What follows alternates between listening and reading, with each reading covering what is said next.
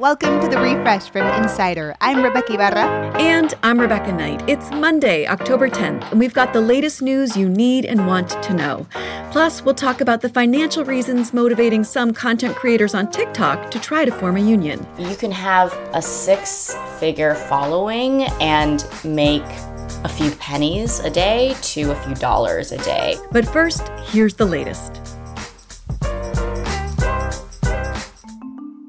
Russia has bombed at least 10 Ukrainian cities, including Kiev, in retaliation for a huge explosion this weekend at a bridge in Crimea.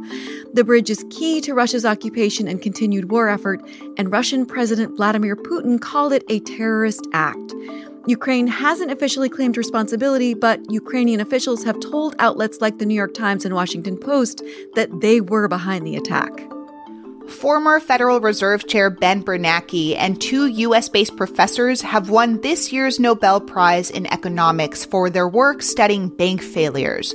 Bernanke, along with Douglas W. Diamond from the University of Chicago and Washington University's Philip H. Dybvig, all published work in the 1980s that proved instrumental in preventing global economic collapse after the financial crisis of 2008. Twitter and Instagram have locked Kanye West's accounts after he posted anti Semitic messages. Legally known as Ye, the rapper tweeted he would go, quote, DEFCON 3 on Jewish people. An Instagram post from Friday carried similar anti Semitic messaging. Many celebrities and Jewish groups have been speaking out against West recently. Last week, he was under fire for debuting a White Lives Matter shirt at a fashion show in Paris a painting credited to one of the most admired Dutch artists ever actually wasn't painted by him. Girl with a Flute hangs in the National Gallery in Washington, D.C. as part of its Johannes Vermeer collection, but there's always been some skepticism. And now, after taking tiny samples of other works and analyzing techniques, a group of curators and scientists say a student or an associate painted it. Whoever it was, though, must have nearly mastered Vermeer's work because they got away with it for nearly 500 years. If you've ever bought a bottle of Texas Pete hot sauce, what made you pick that brand instead of, say, Tabasco? For one Los Angeles man, it was all in the name Texas. And he was so annoyed when he found out it's actually from North Carolina that he's suing, calling for a complete rebrand and compensation for the confusion. Texas Pete is actually very open about the origins of the name, saying it's not cheating at all. And to add another dash of drama, the sauce is actually Louisiana style.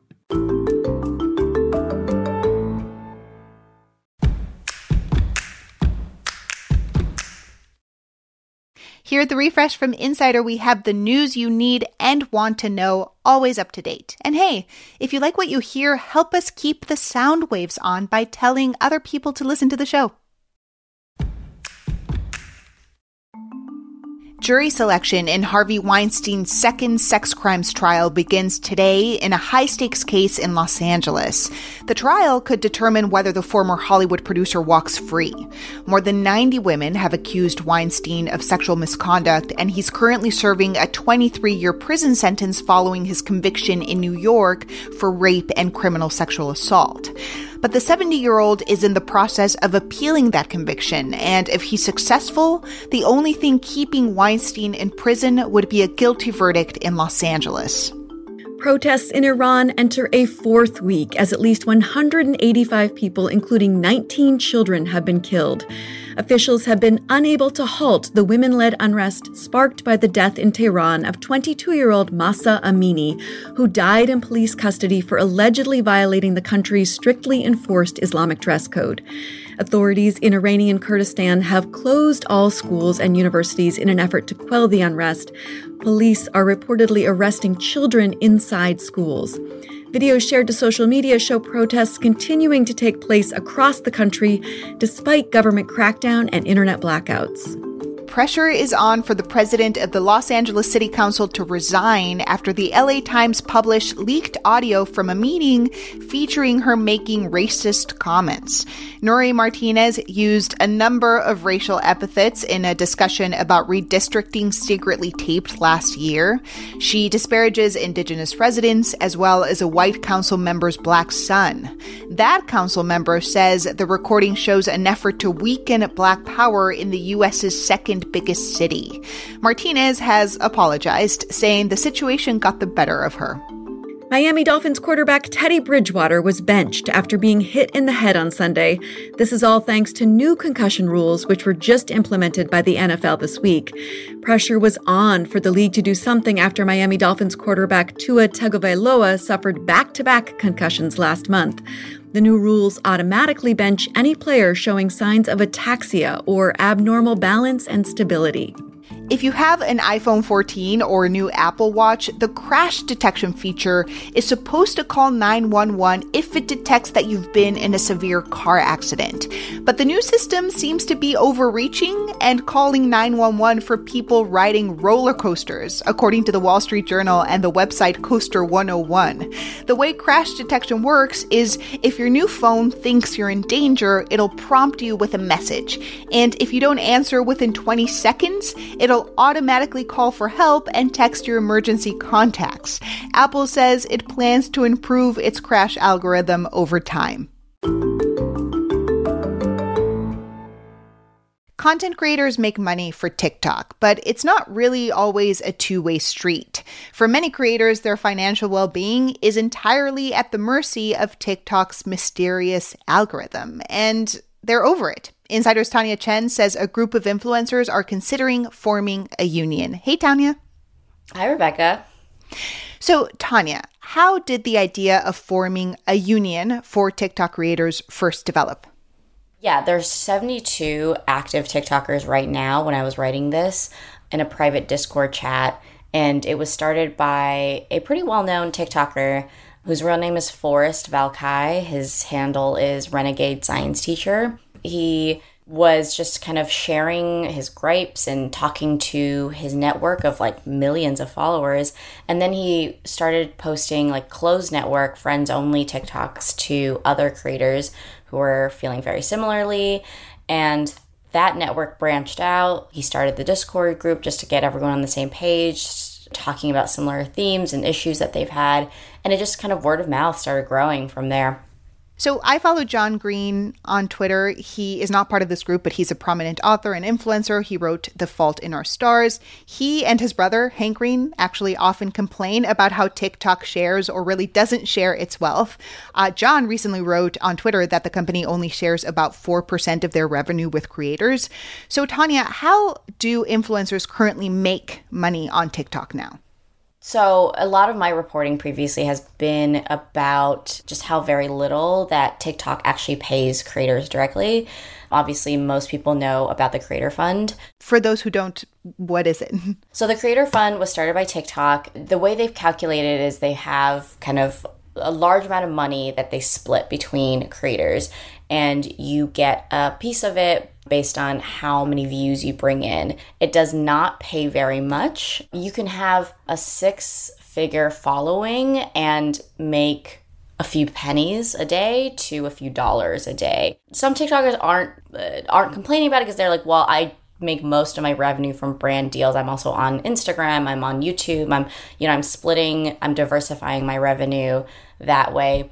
Other TikTokers are just upset about it based on the principle, right? It's like you're a major tech company raking in tons of money and making a ton of profit off of our content, and we feel like we should see more of that, right? Yeah, so you write that these creators are fighting for a more standardized form of monetization.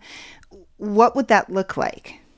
They want it to be modeled more like YouTube. A lot of people in this Discord cited YouTube as just kind of an example. What are they saying YouTube is doing differently or better? So, YouTube gives creators a, more insightful and a more standardized overview of what they'll be paid. So, mm. most creators have an idea of what they'll make, um, and they can go off of that to kind of figure out where they need to subsidize maybe their earnings. Mm. Um, and it's just overall more you know, they just make more based on views um, and based on output. Tanya, but you write that it's not just about how creators make money, they're also seeking other types of protections too. Can you give us some examples? Yeah, so many of these TikTokers um, have faced years and years of just their accounts being banned and flagged and suspended under suspicious or confusing circumstances. Mm-hmm. Um, and when that happens, if they believe that their account was banned erroneously, they don't have anyone, a human person at TikTok to go to. When their accounts are banned for days, for weeks, they lose earning potential um, and brand opportunities. And so it is not just not being able to post content, it is their livelihoods being completely upended. But Tanya, legal experts say that these creators who are not employees will have a difficult time forming a union. What are the biggest obstacles they face? So, union laws are a little bit antiquated in that they right now only serve to protect unions formed for full time employees. When it is a group of social media creators, they're kind of operating in that liminal space between they're definitely not full time creators, they're more freelancers, but they're also not um, a freelance group that we have clearly defined. You'd have to get every social media creator on every social media platform to come together and subscribe and to like join hands in a union effort to kind of force these big social media tech companies to participate and acknowledge them. It's so interesting how unions and our labor laws just haven't caught up to the way people make money nowadays. Exactly. Exactly. Well, I look forward to seeing what happens and reading your reporting on it. Thank you so much, Tanya. Yeah, and thank you for having me. Tanya Chen is a senior reporter covering tech and the creator economy at Insider. Make sure to follow the refresh from Insider on Apple Podcasts, Spotify, or wherever you listen to podcasts. And please leave us a rating and review. It helps other people discover the show. You can also just tell your smart speaker to play the Refresh from Insider podcast. I'm Rebeca Ibarra.